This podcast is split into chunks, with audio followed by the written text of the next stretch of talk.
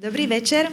Vítam vás na uvedení a krste knihy Iba Fischer, ktorý, ktoré budú spojené s diskusiou o vyhorení, vyhorení zo života, zo zamestnania, z nutnosti, zaradík sa do pracovného procesu a, a ako keby tak sa súčasťou toho súkolia spoločnosti. Na podiu so mnou sedia scenárista, dramaturg, režisér, spisovateľ a autor knihy Iba Fischer, Michal Baláš. Dobrý večer. Dobrý večer. Dobrý večer odborníčka na psychológiu osobnosti a zamestnania, docentka Milica Šageová. Dobrý večer. A herec, hudobník a menovec hlavného hrdinu Daniel Fischer. Dobrý večer. Kniha Iba Fischer vyšla koncom minulého roka a pre tých, ktorí ju ešte nečítali, poviem aspoň toľko, že ide o absurdno-realistický román o tom, ako sa z človeka, ktorý dozrieva, vytráca akési bližšie neidentif- neidentifikovateľná energia. Jeho hrdinom je nezamestnaný mladý muž s vymysleným židovským menom, ktorý chcel byť astrono- astronómom, vyštudoval ekonómiu a práve neprešiel pohovorom na recepčného hosteli a navyše mu zhorela duša a teraz sa musí pokúsiť žiť bez nej. A aby ste teda dostali takú predstavu, že a, aké je vyznenie tej knihy a o čom je, tak poprosím Dana Fischera, aby prečítal krátku ukážku. Môžeš, ďakujem. Takže to miesto asi nedostanem. Som a budem ďalej nezamestnaný. Môj vzťah pondelkom to však nezmení. Pochybujem, že by som si viedol lepšie, keby sa pohovor odohrával v útorok. Je dosť možné, že Žak vycítil, že nemám dušu. Tiež je dosť pravdepodobné, že mu prekážalo to, ako neustále pozerám na ten plagát škaredej a kedysi asi trochu slávnej ženy z polovice 80 rokov. Vážne netuším, kto to mohol byť. Nech bolo príčinou jeho nepriateľského postoja čokoľvek, zapadalo to do celkového plánu s mojou osobou. Bola to ďalšia malá súčiastka do veľkej skladačky z prísahania voči mne, započatému tým veľkolepým požiarom, pri ktorom zhorela moja duša. Prvý kamienok vytiahnutý z kôpky, po ktorom sa postupne zosype celá kopa. Epizóda s pohovorom vo mne zanechala hlboký hlad a tak som zamieril do najbližšieho dostupného a lacného stravovacieho zariadenia. Bol ním malý bufet podávajúci arabský fast food. Keďže to bolo v čase obeda a blízko centra, bolo plno. Všetci dnes milujú arabskú kuchyňu, lebo je lacná, rýchla a všade. Ak by mal pondelok nejakú chuť, chutil by ako kebab. Pravidelne raz do mesiaca si zakážem fast food a poviem si, že už nikdy to nevložím do úst. No kam inám by som to potom dával? Jeho na svete tak veľa, predsa to musí niekto zjesť. Keby sme ten fast food tak hromadne a často nekonzu- nekonzumovali, načisto by nás pohltil. Zavalila by nás vlna kebabov, po uliciach by sa povalovali kusy mesa a cibule. Žiaden chren a pažítka, cesnakový dressing a čili papričky. Baranie meso, ktoré nevidelo barana ani na fotke a nakladané uhorky. Pondelkový obed nezamestnaného mladého muža s vymysleným židovským menom, ktorý chcel byť astronómom, vyštudoval ekonómiu a práve neprešiel pohovorom na recepčného v hosteli, lebo používa antiperspirant. Dobrú chuť. Tak ďakujem za prečítanie tejto ukážky. A teda, podľa mňa je to super ukážka, ale ako teda už tu bolo spomenuté v zákulisí, tak všetky ukážky z tejto knihy sú super a naozaj odporúčam si ju prečítať. A teda začnem tak z hurta. Prečo, prečo ste nechceli, aby sme vedeli meno, skutočné meno tej postavy?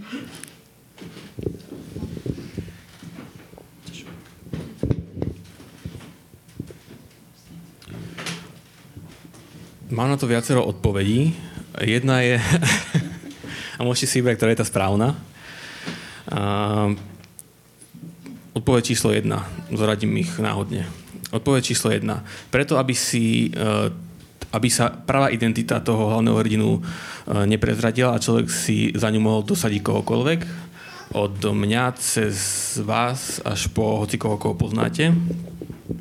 Odpoveď číslo 2 lebo sa mi strašne páčilo v knihe V melonovom cukre od eh, Richarda Brotigena, že jednu celú kapitolu venoval tomu, aby divákom vysvetlil, ako sa hlavný hrdina rozprávač nevolá.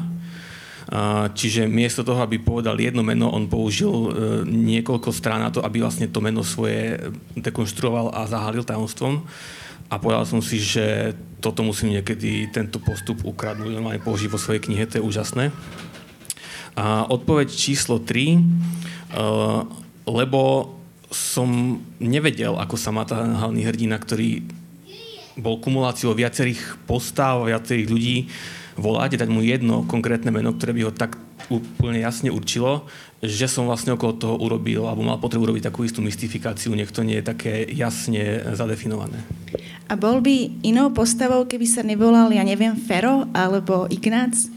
Že je dôležitý ten Fischer?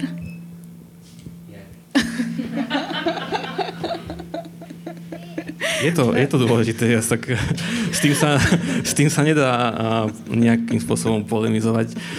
Je to veľmi dôležité, že sa volá Fischer.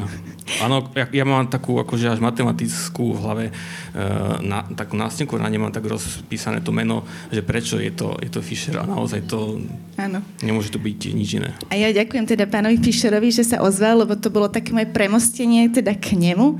Mne sa inak strašne páči, že v duchu tej absur- v duchu absurdného tónu, v akom sa nesie tá kniha, tu vlastne máme na jednej strane postavu, ktorá sa nevolá Fisher a je hlavnou postavou knihy. Máme tu potom človeka, ktorý sa volá Fisher a nie je hlavnou postavou tej knihy.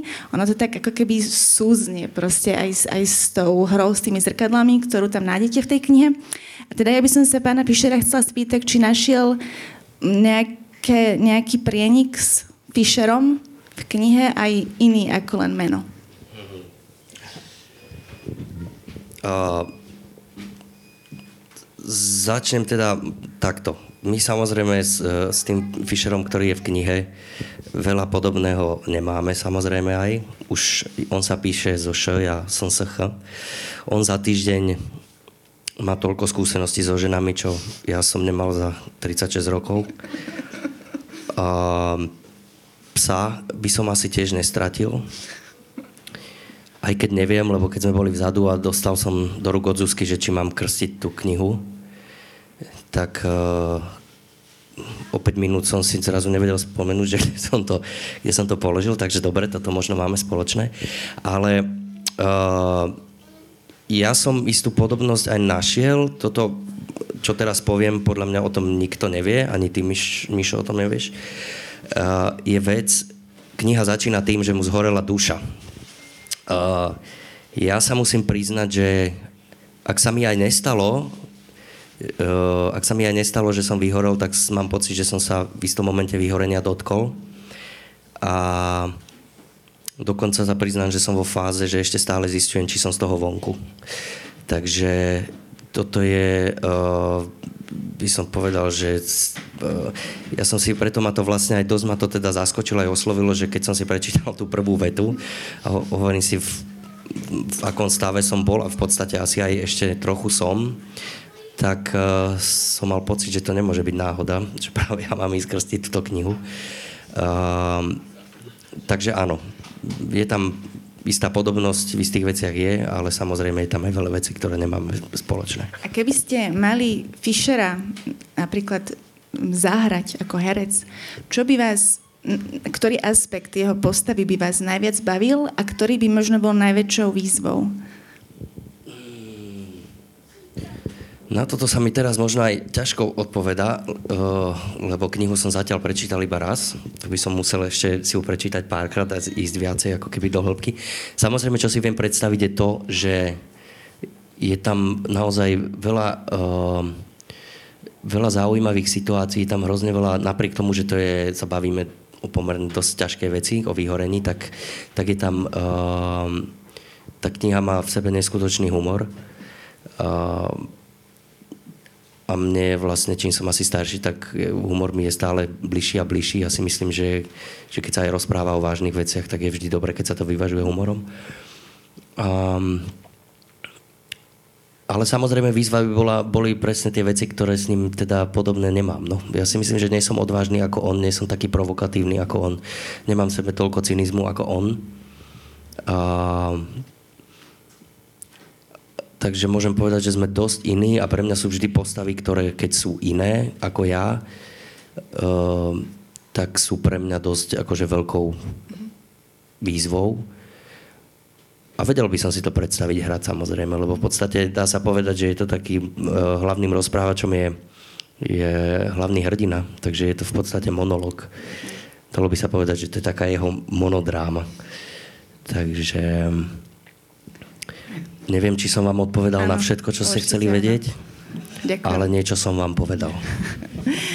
Ďakujem. Pani Šragová, vy ste tu teda ako odborníčka na, na tú psychológiu zamestnanosti a tej sa budeme o chvíľku venovať, ale tiež by som vám položila takú všeobecnú otázku, ktorá, tá kniha má viacero rovín, nie len tá zamestnanosť alebo nezamestnanosť, je tam proste e, zhnusenie z konzumnej spoločnosti, z vypraznenosti doby, rodinné vzťahy, neschopnosť nájsť si nejakého partnera. Ktorá rovina oslovila vás? Tak mm, tých rovín je tam naozaj viacej. Keby som mala povedať e, za seba, čo ma tam najviac e, oslovilo, tak to je akoby tá, také tie záblesky, kedy ten Fischer mal takú tendenciu, že chce sa zblížiť s druhými ľuďmi a chce sa nejakým spôsobom socializovať a jemu to nikdy nevyšlo. On vždycky stúpil niekde trochu veľa, ale um, moment, kedy napríklad e, oslovil a stretol sa s tým 10-ročným chlapcom, ktorý patril do rodiny, tak to mi prišlo až také dojebné, že vlastne to bolo taký záchytný bod, že cez tohto chlapca e, nejakým spôsobom nadviažem kontakt s rodinou a, a, a tak sa to má. A, a zase vlastne dostal akoby mm, e, spätnú väzbu negatívnu aj od toho malého chlapca. Čiže to sa mi stalo také už naozaj, že klesol dosť na dno, že už vlastne ani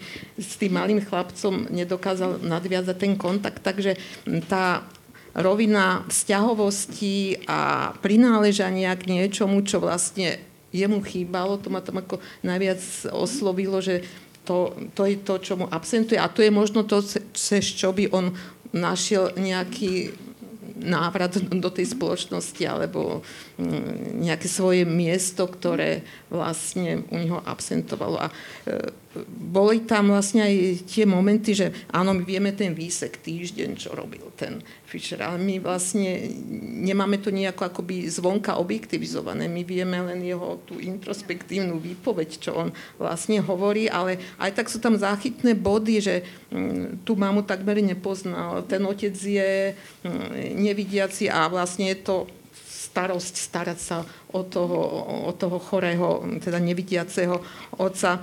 Takže mm, akoby tá neukotvenosť, vzťahová rodina, tá mi tam ako tak vyznieva, ako taký dosť závažný aspekt jeho života, prečo sa dostal tam, kde je.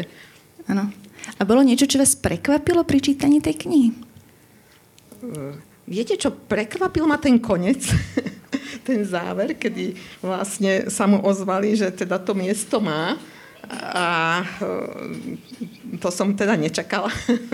Takže to, to bol taký, takým prekvapivým momentom a inak išlo to akoby v tom, v tom duchu. Ja, jak som čítala tú knihu, som mala taký pocit takého filmu, akoby naozaj ako keby to, vedela by som to predstaviť ako scenár pre film, kde by sa to takto Písali odvíjalo. ste to ako aj scenár, lebo však vy ste scenárista, aj dramaturg, aj režisér.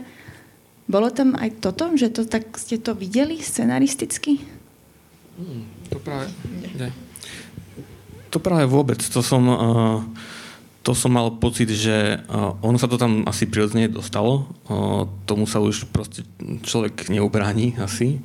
Ale nebolo to vôbec písané s tým zámerom. Skôr naopak bolo to tým, že, tým, že toho písania uh, scenaristického mám pomerne dosť posledné roky a prakticky denne, tak v tej literatúre hľadám od toho práve taký, ani nie že unik, ale skôr takú alternatívu, že, že mňa, mňa baví písanie ako, uh, ako proces, mňa baví písanie ako aktivita, ako činnosť.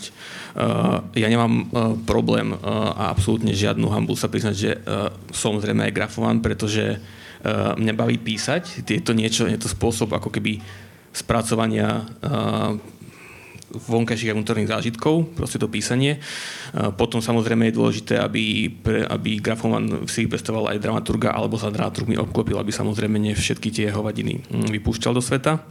Ale to písanie vlastne ja vyhľadávam a, to, a každý druh písania, či, či už to je scenár, alebo, alebo próza, alebo poézia, má iné trochu pravidlá, hm, saturuje, alebo nejakým spôsobom naštartováva iné časti psyché, to znamená, že, že keď mám mm, dosť tej scenaristické práce, tak idem do tej literárnej a preto vlastne to možno aj tak ako keby cieľene sa snažím rozbiť alebo nejakým spôsobom ísť proti tomu, aby to bolo proste filmové a to, že to vo výslednom, vo výslednom ako keby efekte je, tak to už je to, že, že to vlastne dokážem dosť dobre.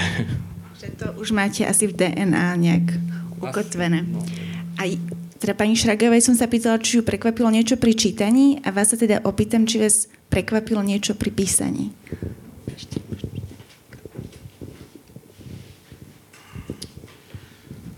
Mm, prekvapilo ma, musím povedať, že, že ma prekvapilo to, čo mm, celý čas nám na škole, e, na scenaristike, profesori, e, pán profesor Dušek a pán Puškaš hovorili, že e, keď máte ten charakter, keď ho máte podchytený, keď ho poznáte, keď už proste e, e, sa mu dlhší čas venujete, tak on vám ožije a potom tú druhú polovicu filmu on už si určí, že kam pôjde a čo robí. A ja som to nevedel pochopiť, nevedel som si to predstaviť, že, že čo to znamená, však ja ho píšem, ja ho pošlem tam a tam, ako, ako to čo sú za e, nonsensuálne výpody nejakých starých profesorov, čo asi nevedia, čo majú učiť, tak ti povedia takúto nejakú poučku a to sa mi vlastne nikdy nestalo dovtedy počas školy vôbec. A sa mi to stalo pri písaní tejto knihy, že vlastne ten, ten Fischer zrazu tam nejako po pár stranách naozaj ožil, respektíve si začal určovať, že, že už keď som roz, začal rozvíjať nejakú situáciu, ktorá síce bola mnou navodená, tak som pochopil, že, že musí s týmto smerom, lebo to je, tak by sa on zachoval, že, že, že si fakt ako keby nadiktoval spôsob toho, ako, ako tú situáciu ďalej rozvíjať. A to, to ma prekvapilo v podstate. A on tam vlastne hovorí na jednom mieste, že osou mojej osobnosti je bipolárna krivka telesnej nevšednosti a vnútornej bohapustosti. Kde ste, akože, ako ste našli tú osu, alebo proste zjavila sa vám, alebo ste ju nejak budovali, alebo proste ako ste vôbec prišli k tej postave? Mm, v priebehu a v procese písania, kedy som začal zisťovať, že, že už to je teda akože, uh, že už to bude nejaký väčší literárny celok, prozaický útvar, ktorý chcem naozaj dokončiť, tak som začal ako keby k niektorým pasážam vraciať spätne a niektoré pasáže si uh, vypýtali vyslovene to, že by bolo dobre napríklad vedieť, ako tá postava vyzerá. Mm-hmm. Čo som napríklad, keď som začal písať, e, nemal úplne jasné, ale ona naozaj uh, sa nabaľovala, nabaľovala a dá sa povedať, že v podstate to, to bol taký pôrod toho Fischera, ktorý, bol úplne uzavretý, ten, ten charakter uh, bol úplne uzavretý celý, keď sa tá kniha dopísala. Ale niekde v polovici knihy som zistil, že, že vlastne stále neviem, ako on vyzerá a že to by bolo asi dobré. Um, a tak som si uh, vybral viacero, viacero ľudí z môjho okolia, ktorých som poznal, respektíve ktorých som nepoznal, mm. ale ktorých som videl, ako vyzerajú. A, a nejak sa mi začala ako keby skladať tá, tá mozaikové to skladať tá podoba toho Fischera. Takže vlastne ja som sa v istom momente písania tej knihy dopracoval k tomu, ako vyzerá. Chcel som, aby vyzeral nevšedne, Mám pocit, že to bolo tiež zrejme inšpirované nejakou knihou, ktorú som čítal, už nejakým takým detektívnym španielským brakovým románom, kde ten hlavný hrdina pôsobil veľmi netradične. A mňa to prekvapilo ako čitateľa, že začal som čítať niečo, čo vyzerá ako veľmi ako keby uh, formálne štandardný detektívny príbeh, takže si samozrejme predstavíme mm-hmm. detektíva, ktorý je taký trochu vyrysovaný v balóňaku a na nejakej 20. strane som zistil, že ten človek je extrémne obezný mm-hmm. a plešatý a, a neviem čo ďalej. Čiže, mm, a to ma prekvapilo, že vlastne sa hrať s takými tými ako keby narúšaním niektorých ako keby čitateľových očakávaní a pretože čitateľ si mm, dotvára obraz toho hrdinu väčšinou podľa toho, ako vyzerá on sám a ľudí, ktorých pozná. A preto nie je podľa mňa veľmi, veľmi šťastné začínať uh, knihu úplne opisom hlavného hrdinu. Uh, že to tak potom prekvapí, keď to človeku v polovici knihy zrazu vysvetne, že aha, že tento človek, ktorého som si pol knihy predstavoval takto, tak on vlastne vyzerá úplne, úplne ináč a na to, aby som to dosiahol, som vlastne musel um, sa inšpirovať a vytvoriť jeho výzor veľmi netradičný mm-hmm. proti nejakému akože demografickému priemeru. Takže tak som dopracoval sa k jeho nevšetnosti a mal som pocit, že tým, že sa v tej knihe hrá s nejakým zrkadlením a, a zdvojovaním, tak uh, že to, ako je on podľa mňa trochu netradičný názorovo a, a, a vnútorne, tak to by sa malo keby odrážať a, odrážať a dotvárať tú os uh, jeho ako keby charakteru aj s tou netradičnosťou telesnou alebo výzorovou. A ešte teda poviem jeden citát. Ako literárna postava ani ja nemám veľa kamarátov, som samotársky typ, čo je pre príbeh vyhovujúce, menej to stresuje autora a dej, ak to tak môžem nazvať, sa točí výhradne okolo mojej postavy. Čo vás ako autora najviac stresovalo? No, mňa ako autora najviac stresovalo a tam sa potom, tam sa prejavil ten ako keby môj, môj scenaristický tréning, alebo to, čo, čo, to, čo sme sočili na škole, že, že práve to, že, že už mám zrazu postavu, s ktorou idem istý kus cesty a či sa v istom momente tí čitatelia nezačnú pýtať to, čo som sa e, začal pýtať ja, že, že kde má tento typek nejakých kamarátov? Prečo keď toto prežíva, zažíva, tak sa nestretne s niekým? Prečo nežije? Prečo táto postava žije úplne iný život ako ja a rieši situácie inak? Um, takže vyrovnať a vyriešiť si takú tú diskrepanciu toho, že musím sa aby som to písal, keďže je to písané ako keby v prvej osobe, sa s ním stotožniť a zároveň sa stotožňujem s niekým, kto je úplne iný ako ja, lebo som ho tak iného vymyslel, takže toto, toto bolo také trochu nechcem povedať, že stresujúce, no to ako bavíme sa o tom, že si píšem nejakú knihu po večeroch, čo je na tom stresujúce, ale akože nejakým spôsobom stres ako niečo, čo sa napína a šplnuje, tak to, to bolo také, že, že, že zladiť sa s tým Fisherom, aby som, aby som poznal aj veci, ktoré sa do tej knihy nedostali. Mm alebo nie sú, alebo nie sú podstatné pre príbeh, ale sú. Lebo ten človek by mal zrejme fungovať aspoň v mysli autora ako nejaká uh, eh, 3D postava, uh, živá organická bytosť. Mhm.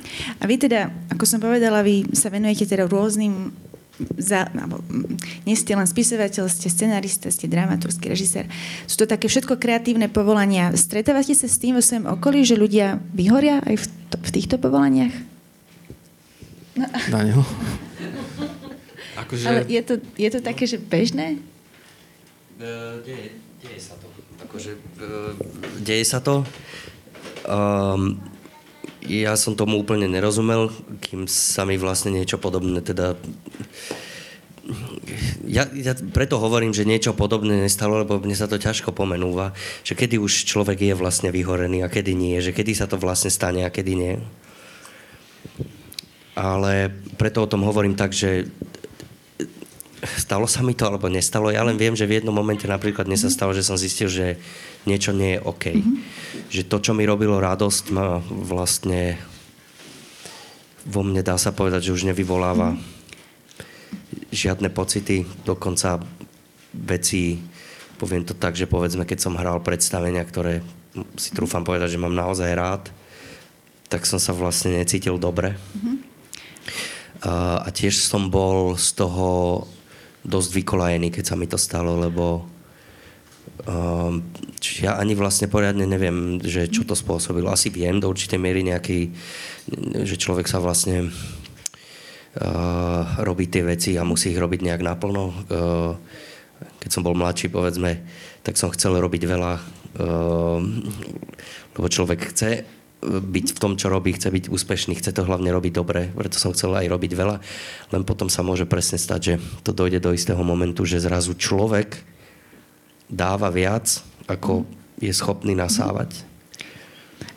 A, takže áno, e, je to vec, ktorá sa jednoducho sa, sa, sa deje a viem, že sa takéto, takéto veci stali aj, e, aj určite, že aj mojim kolegom.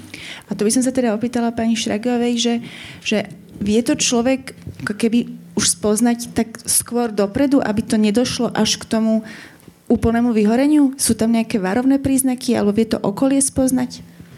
Určite varovné príznaky sú a je ale je otázka, ako na to človek zareaguje a či začne niečo robiť už pri tých prvých varovných signálov, alebo či to nechá mm, dobehnúť až do toho, že vlastne naplno to vyhorenie sa prejaví a je to už potom veľmi blízko prežívanie nejakých, nejakej depresie a negatívnemu pohľadu na seba a e, na, na svet okolo seba a negatívny pohľad na budúcnosť. Takže je to všetko akoby také kontinuum prepojené a ono kedysi ten burnout, keď sa ako vôbec začalo spomínať, tak sa to vralo, že to je vlastne taký nejaký syndrom manažérov, ktorí vlastne majú veľ, veľ, sú vyťažení, preťažení a majú veľa zodpovednosť a musia sa zaoberať e, ľuďmi a že vlastne u nich sa toto môže stať, ale vlastne v súčasnosti vieme, že ten burnout si nevyberá a e, nejaké profesie a naozaj komukoľvek sa to môže stať a dokonca aj nezamestnanému sa môže stať, ktorý nechodí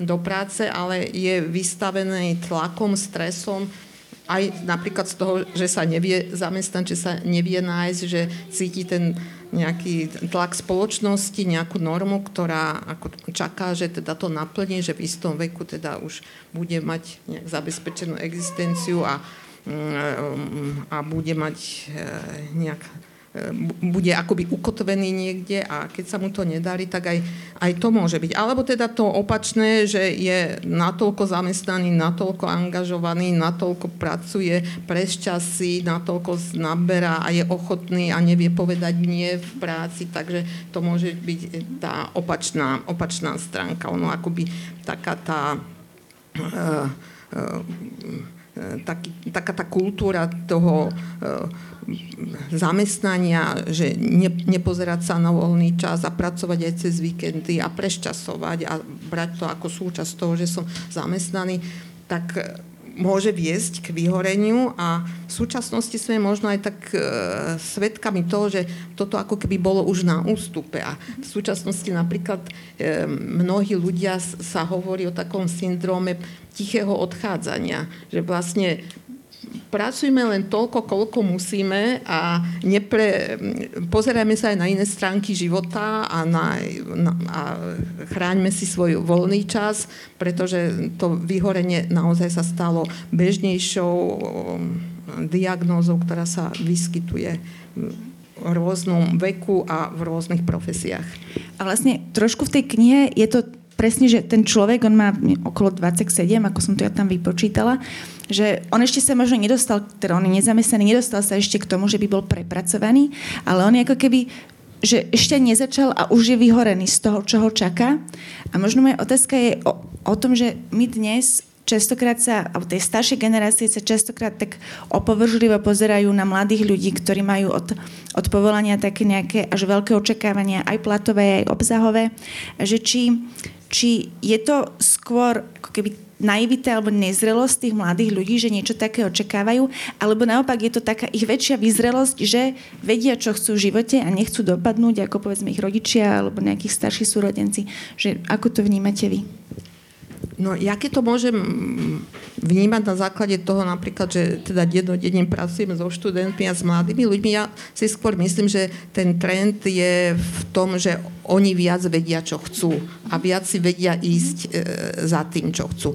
Na druhej strane, ako ja by som to, mm, ten ako rôzny generačný pohľad brala možno v tom, že tá staršia generácia ani nie, že by sa pozerala na tých mladých, že sú naivní a že chcú toho veľa, ale skôr ako keby nevnímajú ten kontext toho životného pozadia, toho životného skriptu, na, zakl- na pozadí ktorých sa akoby tie individuálne narratívy odvíjajú. A tá súč- doba súčasných mladých ľudí, ktorí sa si hľadajú svoje miesto a chcú si nejak rozbehnúť kariéru a podobne je diametrálne iná, ako mm-hmm. bola generácia, e, situácia z tej staršej generácie, kedy vlastne skôr bolo všetko akoby mm, nalinkované a bol čas, kedy sa študovalo a bol čas, kedy sa potom začala rozvíjať kariéra a potom e, sa zakladali rodiny a potom mali deti a všetci plus minus v tom istom veku. Uh-huh. Dneska je to oveľa viac individualizované, je to oveľa viac diferencované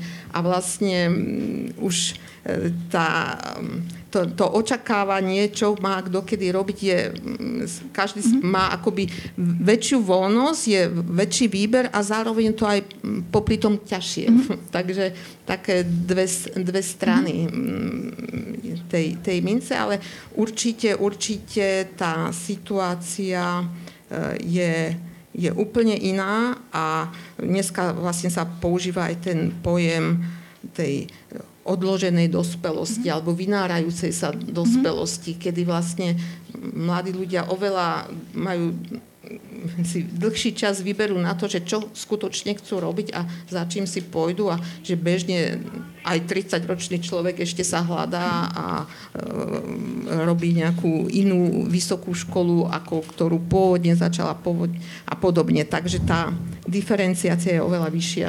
Uh-huh. A teda ako ste spomínali, vy sa teda stretávate dennodenne s mladými ľuďmi ako, na vysoko, ako vysokoškolský prof, alebo vysokoškolský pedagóg. A myslíte, že naozaj, že chýba im niečo, čo by mali pochopiť o, o životnej realite? Že, že, že, že je tam tá naivita stále?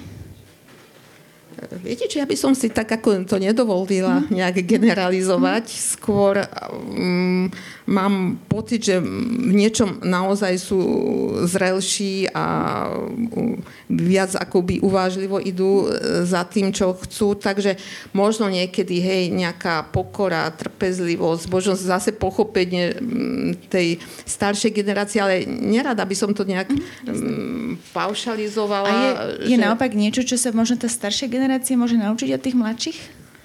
A to si myslím určite. ja som v tomto naozaj ako taká pokorná celý. Mám pocit aj ja, že ja sa učím od mojich detí a, a veľa vecí, takže mm, niektorých, nie, niektorých e, veciach ako vždycky tí mladí vidia, akoby majú iný štartovací bod a vidia niečo viac mm-hmm. dopredu, čo už tá staršia generácia, mm-hmm. generácia nevidela. A hlavne teda v dnešnej dobe, ktorá vlastne je doba mm, digitálnych technológií a podobne, kedy naozaj tí starší sa môžu mnohé veci, aj také pracovné zručnosti a návyky a podobne učiť od tých mladších, takže ja by som to takto mhm. nejak zahrnula. A vnímate aj vy teda napríklad v televízii alebo v divadle, vnímate aj vy tento generačný posun? Že, že tí, povedzme, kolegovia, ktorí prichádzajú teraz po škole, že sú, že sú iní?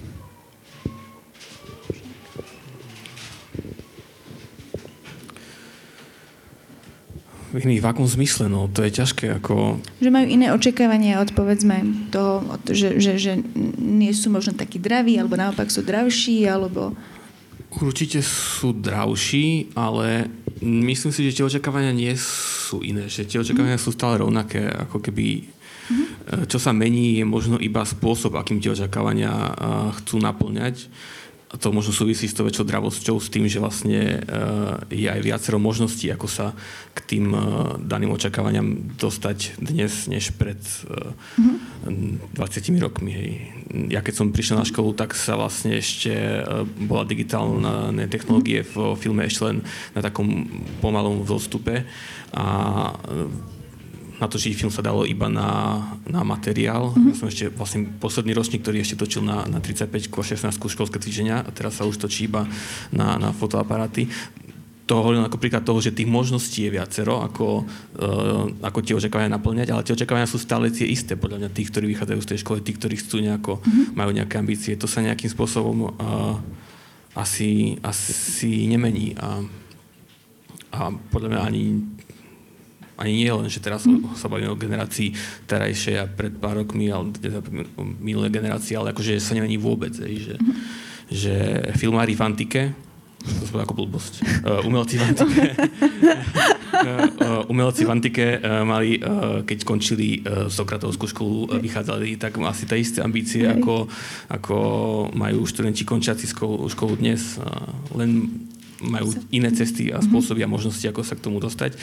A možno e, sú tie možnosti, ako sa k naplneniu tých ambícií dostať vo väčšine prípadov prekážkami, pretože vtedy bolo tých ciest niekoľko a tak sa človek viac sústredil na to, že vyberie si jednu z tých troch, štyroch ciest a pracuje na nej. Dneska je tých 6 ciest 40 a už len veľmi veľa času a mentálnej energie trvá si tú cestu vybrať. Hej. Ako, je ťažšie si vybrať jednu zo 40 ciest než zo 4, takže mm, to niekedy môže pôsobiť kontraproduktívne. Ale ambícia je stále tá istá. Proste mm-hmm. nájsť si tú cestu a nejakým spôsobom dôstojným, dajme tomu ju prejsť. Uh-huh. A teda vrátim sa teda ešte trošku k tej knihe. Je tam taký motiv, že zrkadlo, ktoré tam takmer až vystupuje, nebojím sa povedať, ono sa objavuje, stráca. A pre mňa to bola taká akože celkom veľmi zaujímavo spracovaná téma teda pohľadu samého na seba a do svojej duše. A chcem sa vás opýtať, že čo by ste vy nechceli nikdy vidieť pri pohľade do zrkadla? Že za mnou stojí taký veľký čierny človek s kosou. A Mm, neviem. To, to je... ťažká otázka. To je ťažká otázka. To som... Ale teda je to, to, to zrkadlo, ak som to správne pochopila, je to teda ako, že, že jeho, ako keby vyjadrenie jeho strachu pozrieť sa sám na seba, alebo je to niečo iné? Tej, v, tom, v, tom, v, tom, v tej novele. V podstate áno, ja som mal pocit, že, že tým, že to je celé rozprávané cez neho, aj to veľmi vysoko subjektívne, mm-hmm. takže tam proste musí byť nejaké zrkadlo, ktoré, uh, ktoré si možno on sám túži nastaviť sám sebe, ale samozrejme, že, že to je nemožné, ale ako taká ako je pomôcka pre čitateľa, že, mm, že to, je, to je spôsob, ako sa vlastne uh, ten uh, hrdina uh, akože nejakým spôsobom snaží o, o seba reflexiu, neúspešne, on je toho podľa teda neschopný, ale, ale má aspoň teda tú snahu. No. A toto by som sa opýtala teraz pána Fischera, že či vám sa niekedy stávalo, že ste sa pri pohľade do zrkadla, že ste tam videli ako keby zvýšky tých postav, ktoré ste niekedy hrali? Um,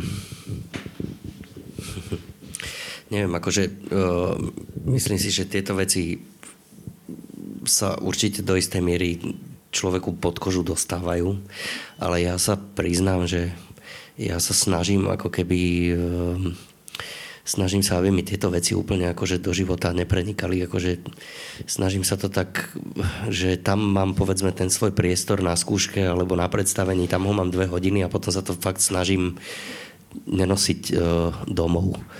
Uh, priznám sa, že asi trošku mi to tiež viac mi to muselo trvať, kým som sa to naučil. Asi keď som bol mladší, tak mi tie isté veci vedeli uh, vedel som ich viacej prežívať a viacej si ich no, nosiť domov. Ale um, to sa aj tak hovorí, že herectvo sa má robiť vážne a nemá sa brať vážne. Takže keď sa pozerám do toho zrkadla, tak sa nemám úplne tento pocit, že by som tam videl nejaké zvyšky tých, tých postav. Nehovorím, že sa úplne v sebe význam, ale, ale že by som sa až tak strácal v sebe a videl zvyšky nejakých postav a nevedel úplne, že kto som, tak to zase nie. Dobre, ďakujem. Pani Šragová, vás by som sa ešte opýtala ešte raz na to vyhorenie, že uh, dá sa, vie sa človek z toho ako keby sám vystrábiť, alebo potrebuje pomoc okolia, potrebuje pomoc, odbornú pomoc? Alebo kde je to štádium, kedy už sa z toho nevystrábi sám? A čo môže robiť, aby sa z toho vystrábil? No, pokiaľ, jak som vravila, sú také nejaké tie prvé signály, akože zbadá, že stráca motiváciu alebo ho zaplavujú nejaké negatívne emócie, tak e, je dobre, keď sa tedy má komu zdôveriť a s kým to prebrať a nájsť také nejaké taký nejaký switch do nejakého relaxu alebo do inej činnosti, proste buď si zobrať týždeň dovolenky, alebo ísť naozaj, je to kliše, ale ísť do prírody a proste predýchať, nabrať energiu. Keď to vytesní, potlačí a tie symptómy prepuknú až natoľko, že potrebuje odbornú pomoc, podľa mňa je potrebnú nájsť odbornú pomoc. Um, dneska už um, tiež ne, ne, neplatí, že by bola nejaká stigma, keď niekto chodí k psychológovi, chodí k terapeutovi, takže určite je to dobrá pomoc. E, organizácie, firmy majú svojich koučov, čiže aj to môže byť nejaká, nejaká taká prvá pomoc, keď človek zachytí takéto, takéto signály, lebo nejak akoby, viete, každý sme iný a nájsť nejakú rovnováhu medzi tým pracovným a tým súkromným, každý to máme niekde inde, ten balans. To, čo pre niekoho je ako už veľké vypetie z toho, že má veľa kontaktov v práci a už, už ho to mm, zalieva a už, už nevládze, pre iného to ešte môže byť úplná pohodička. A naopak, keď vypne, tak niekto ako za dva dní sa začne nudiť a je z toho nešťastný a niekto si to užíva, že je konečne sám. Takže ten, tú rovnováhu ja myslím, že každý si musí nájsť sám, ale je dobre, keď to má s kým prebrať a keď má to, ako najlepšia pomoc je naozaj to nejaké to rodinné zázemie a rodinný support a keď nie je, tak skutočne ako vyhľadať odbornú pomoc je veľmi dobré. Mm-hmm. Fischerov otec chcel byť hasičom, ale stal sa taxikárom. Hlavný hrdina knihy chcel byť astronómom, vyštudoval ekonómiu a teraz teda mu hrozí, že sa bude musieť zamestnať ako recepčný v hosteli. Um, ja občas mám pocit, že ľudia v mojom okolí, ktorí proste vyštudovali často prestížne alebo kreatívne zamestnania, alebo teda povolania alebo teda tú životnú drahu si vybrali, sa často ako keby okľuko vracajú k tomu, čo chceli robiť ako deti. A ja si tak myslím, že či ako keby nie je chyba niekde, možno aj v tom systéme, ktorý nutí deti vybrať si povolanie príliš možno skoro, alebo im neumožňuje ako keby spoznak samého seba. Je, myslíte si, že je tam nejaký takýto systémový problém, alebo že, je, že, že dalo by sa lepšie proste pristupovať k deťom a k tomu, ako si vyberajú povolanie, alebo k deťom, alebo k mladým ľuďom. Je tam niečo také?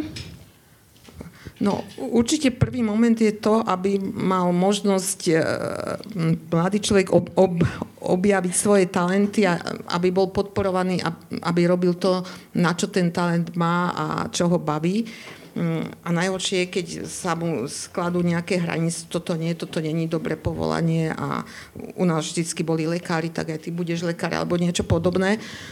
Ale na druhej strane nie som ani zástanca nejakého takého sociálneho inžinierstva, že teraz e, áno, v 15-16 sa rozhodnem, že chcem robiť toto povolanie. Ten život je pestrý a prináša, prináša nové výzvy a prináša, niektoré povolania vznikajú, iné zanikajú. Čiže niekedy je to ako naozaj aj ťažko byť rozhodnutý od toho mladého veku, že toto, toto budem robiť pretože môžem zmeniť svoj názor a naozaj môžu prichádzať nejaké nové, nové príležitosti. Skôr by som možno videla akoby takú systému, systémovú záležitosť, že mm, čo možno chýba v našom školskom systéme, mať také akoby generalizované alebo také prenosné niektoré vedomosti, zručnosti, čo by mladí ľudia vedeli použiť v akomkoľvek povolanie, ako napríklad e, ja neviem, kritické myslenie, písanie projektov alebo nejaké kreatívne zručnosti, niečo, čo by sa neviazalo len na jednu profesiu, ale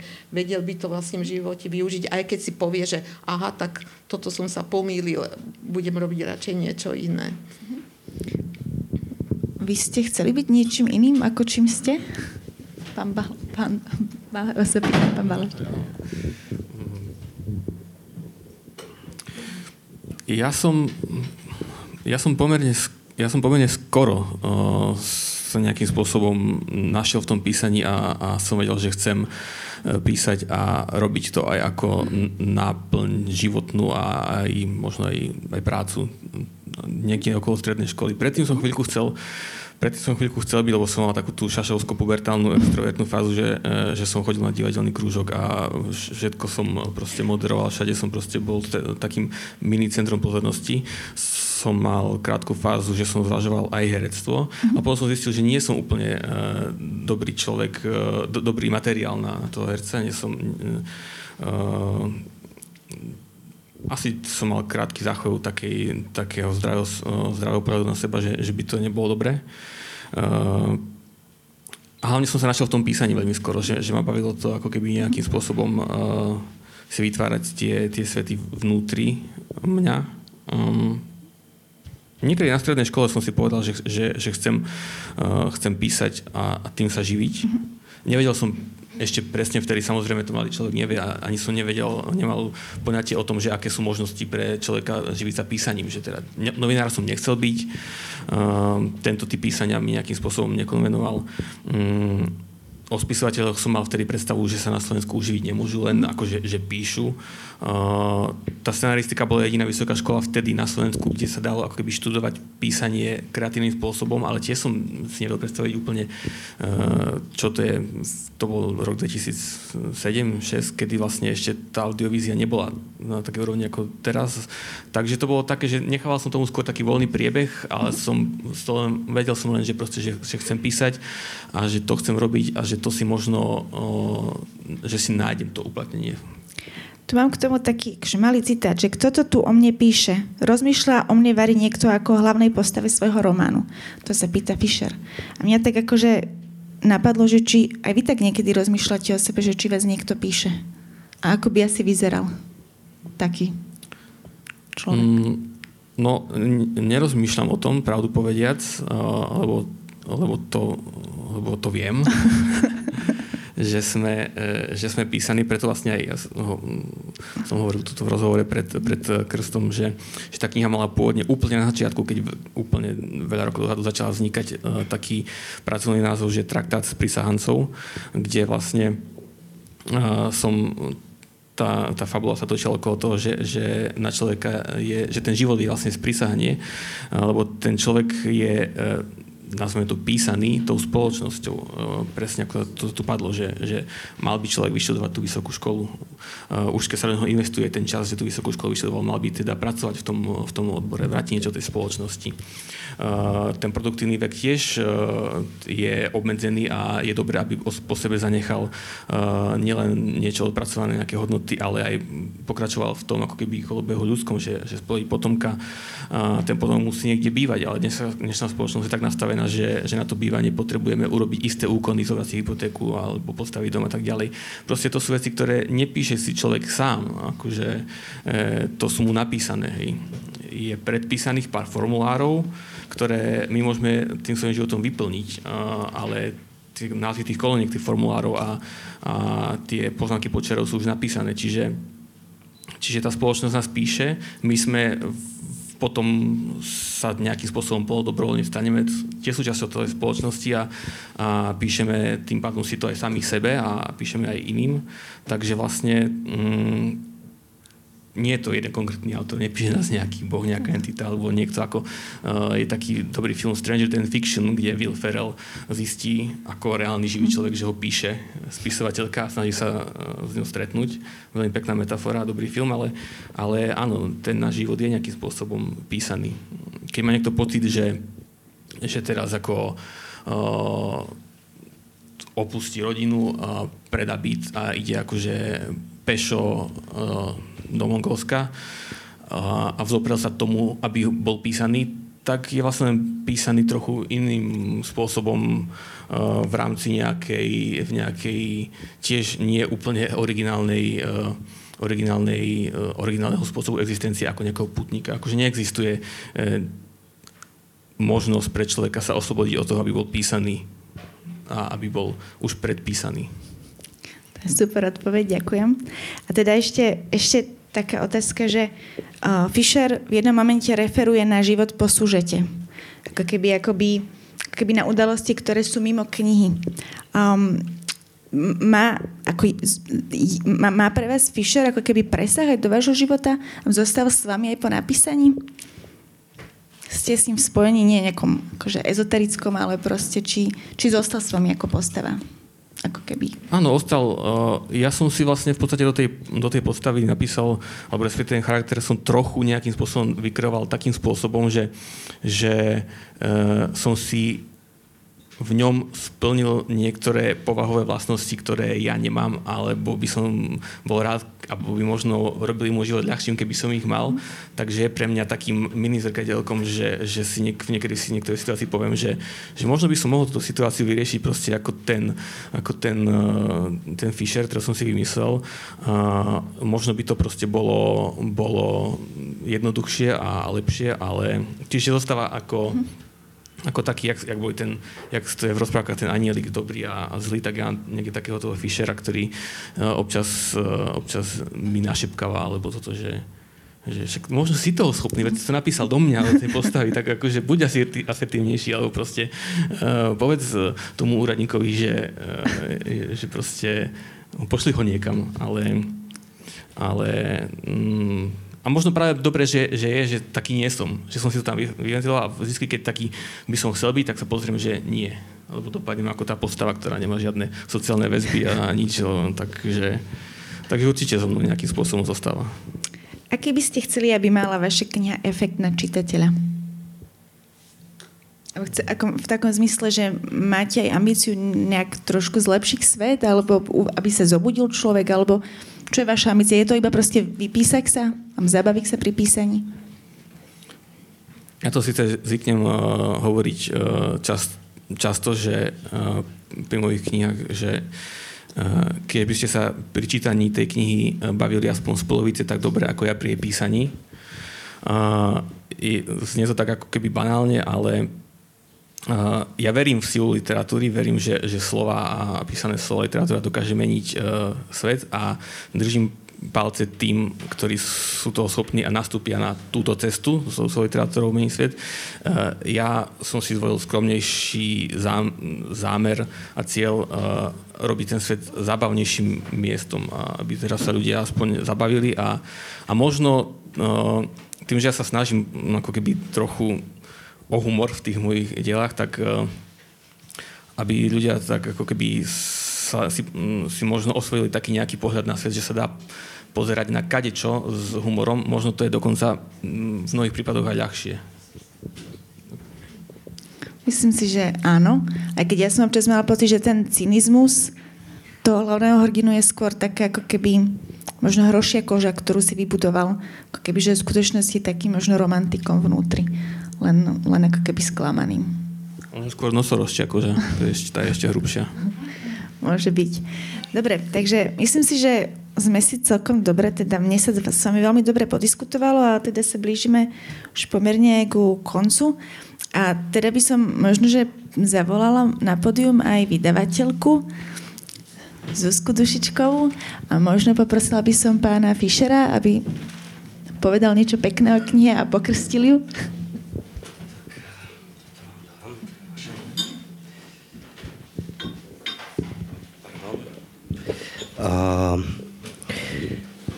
Tu, ideme túto krstiť, hej? Tak počkaj. Tak my ju ideme pokrstiť knižku a rozhodli sme sa teda, že ju pokrstíme čokoládou, lebo sa dosť často tá čokoláda v tej knihe objavuje. No a Miško, tebe prajem, aby, aby si nevyhorel a aby ti to naďalej tak písalo. Inak dajte si potom. A knižke prajem, aby ju prečítalo čo najviac ľudí, bo je to výborná kniha a keď ľudia budú čítať takéto výborné knihy, tak im určite tá duša nezhorí. Takže pokrstíme tak, že ju podpíšem, dobre? Čokoládou. A podpíšem sa zle, Zoša.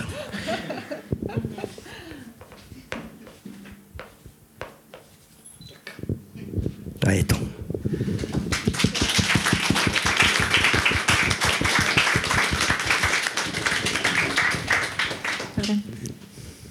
A potom samozrejme knižku si môžete u nás kúpiť, odporúčam. Určite. Ďakujem vám všetkým za pozornosť a pekný večer ešte.